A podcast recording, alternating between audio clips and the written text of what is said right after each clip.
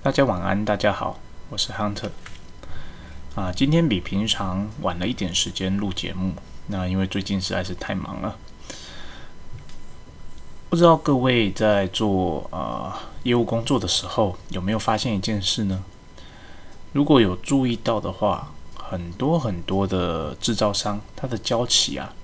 都变得比以前更长了。我们知道这样的情况，大概在去年下半年开始有一些警讯出现。那时候有一些供应商的交期，诶，奇怪，怎么开始不准时了？越拉越长。那直到今年的第一季，我忽然间整个爆发，很多很多的供应商，它的交期哦变成原本的呃一点五倍、两倍。哦，所以说变成呃，如果你的设备哦，不要说你的设备，就我们家的设备。有些设备是需要呃购入国外的产品，在国内跟自己制造的呃产品相互组合之后再销售的这种情况，呃就会受到影响。那也就是说，如果我的供应商那边货源来不及的话，那变成说，即便我在台湾这里可以制造出。呃，设备的一部分，那我也没办法把它组装成一套完整的设备销售到我的经销商那边去。其实这个问题，你去仔细想，就是发现它其实很严重。那最近就一直在处理这样的问题，因为我们一个主要的供应商，它的交期从原本的两周、四周哦，慢慢的拉到了六周、八周、十二周，最目前已经到了十七周。你会发现，以前我的设备交期可能可以跟客人说：“诶，我可以六周交货，八周交货。”啊，即便我收到订单之后，我再向我的供应商订货，然后用空运过来台湾，我再组装、再交货，可能都还来得及。那现在这套方式行不通了，那就变成说：“诶，我要我要去调整我的库存，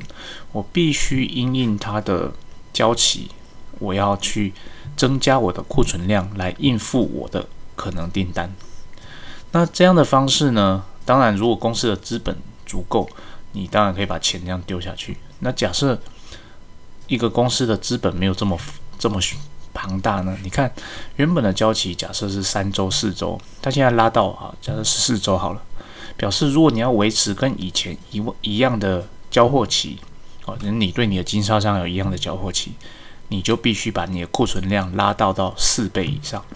说你可能原本压的金额就是库存金额是一千万好了，那你现在压的金额要四千万，你是不是有这样足够的资金去放这些库存呢？再者，虽然说哦你把库存量拉高了四倍，可是因为它的交期很长而且不确定，就变成说你哦你今天发现你的库存没了。你向他订购，哎，我现在我的库存没了，那我根据以往的记录，我一个月可以销售三台，那我这次就先跟你下个五台，我以备不时之需，因为你交期变太长了嘛。结果好死不死，哦，你在这个月订单很好，因为你过去的销售是平均值嘛，那你平均三台，可是你刚好这个月你得到六台订单，那你怎么办？你就开天窗了嘛。对你一定交不出货，而且这六台订单把你的原本预计在隔月的库存也用掉了。也就是说，你必须要再紧急的追加，诶，我要再紧急追加三台、五台。那可是它的交期并没有缩短呐。比如说，你把库存用掉之后，你中间的空窗期就变成说你在等待这些产品来的这个时间，它可能是一个月、两个月、三个月，你会有三个月的时间你没办法卖东西，所以其实它的影响是非常的巨大。哦，那面对这样的情况呢？我们如果你是做采购的，你一定要好好的控管你的产品的到货日期。你要控管的，并不是说，呃，我系统里面说，诶，我还有几台可以卖，这几台可以卖，可能是说，诶，有啊，我们因为库存没了，我下库存，我因为交期变长了，我把我的那个最低库存量拉高了。可是呢，你有没有考虑到，你下了库存之后，在系统里面就会认为说，有。我们公司现在有一套库存，两套库存可以让你销售，但他不会知道这个库存可能还在海上。哦，就是他订单下出去了，系统就会说有啊，你有库存可以卖，但是这个库存可能缓不济急，他可能四个月后才会进来。那我们业务端如果并没有被通知到这样的情况，我还是照我的标准交期卖啊。哎，我六周就就可以交货了，很快乐的卖。等到接到订单之后，就事情大条了，那我根本交不出货出去。所以这一块变成现在这个时机是非常重要的。我们业务端一定要跟我们的进口采购端保持很好的联系，随时的知道库存量是多少，并且主动的去跟采购端那边说：“诶，根据我们的销货记录，那我应该要几台库存？你要不要建议拉高库存量？或者是说，我现在有一些潜在可能变成订单的订单，你可不可以先帮我先预先下单？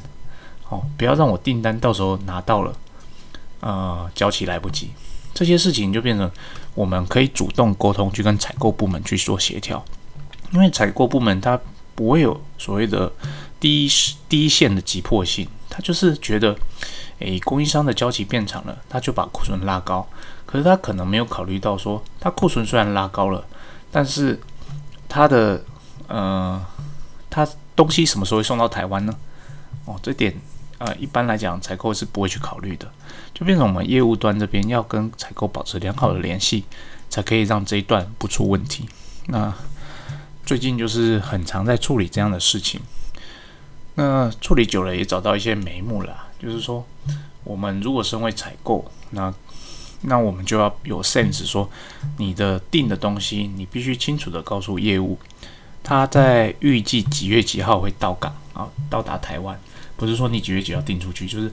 我在啊，比方说以现在是五月来看嘛，我在五月底之前我会有多少货到台湾？六月底之前我会有多少货到台湾？七月底之前我会有多少货到台湾？我的库存就不再是我系统里面秀的，诶，我总共下了十台，所以我有十台库存，而是要秀出我在五月底会有几台，六月底会有几台，七月底会有几台，用这样的方式啊通知业务。业务才能够有效的去说，嗯，好，那如果我这时候接到订单的话，我可能有一台可以卖。那我这个月如果可能会接到第三台订单，那我必须主动跟客人讲说，诶，不好意思，没有库存，那我们在交期上可能必须延后一点。那大部分客人基本上是可以理解的，因为他们啊多多少少也会听说所谓的缺货的情况的发生啦。所以这是这段时间，呃，我相信做业务的大家要很注意的地方。不论你是做外销的业务，或是做内销的业务，这个呃，跟大家分享啦，就是可以大家呃有机会跟采购部门的多聊聊。那你也要注意掉自己的库存量是不是足够的。那如果你是百分之百台湾自制，那而且你没有缺货问题的话，很恭喜你，这段时间其实就是你可以。呃，很有武器去开拓你市场的时候，因为全球现在供应商这边出了问题，就变成说有货的人为王哦，谁能够在呃越短的时间内把货交出去，你就越有利，就变成以前可能呃竞争对手啊不是竞争对手了啊潜在的买家他会跟很多人询价，那现在他当然也会跟很多人询价，但是就会有结果是。诶，跟 A 公司询价，诶，交期十六周；跟 B 公司询价，诶，交期也是十六周；跟 C 公司询价，哦，交期是六周。虽然说 C 公司可能贵一点，那他就有很大的机会会跟 C 公司买。那可能就是因为 C 公司在呃交期的这块的敏感度比较高，他事先先进了一些库存，或者说他有做一些所谓的进货管理的部分做得比较完善，所以造成他。在生产设备的这个产品交期上没有受到影响，因此它比较有可能拿到订单。哦，所以说，哦，假设今天在听的是业务主管的话，我会建议啊，好好的去盘点现在的进口品的库存，看这些进口品啊会不会影响到你的设备的生产。那如果你发现会，那可能也要主动的通知采购部门或者是生产部门说，诶。现在时局不一样了，不能再用以前的做事方式，或照着以前的订货习惯来订货了。我们随时要动态调整。以往我们可能是啊一季或是半年去调整一次库存量，那现在的话，你也许必须每两个星期啊，每一个月每两个星期，甚至你可能每周你都要去 check 你的库存量，以及啊厂商那边交货期，动态的去调整你的库存。那我相信这个缺货潮还会持续一段时间。那这段时间呢，对于有准备的公司，相信啊，它会是一个很好的机会去开拓市场的。我相信，并不是每一间公司它都具备有灵活性，尤其是越大的公司，它的反应通常会越慢。那越大的或越老的公司，他们在制度上也会越僵化。如果你现在身处的公司刚好是一个啊中型的企业，而且制度并并没有僵化的情况下，其实就应该趁这个机会好好去做所谓的库存调整、生产的调整，让呃市场上大家在缺货的时候你不缺货，这个就是一个很好的切入市场的时机。以前你可能某些市场你是打不进去的，但现在啊，因为那个市场主要的 player 他没有货。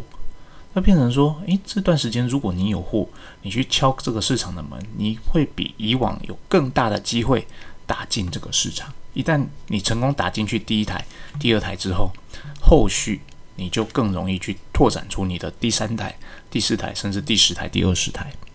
好，这是我这段时间观察到的事情，也是一段，也是这段时间一直在处理的事情啊。那。今天大概就跟大家聊到这边，希望今天分享的内容对大家有所帮助。好，晚安喽，拜拜。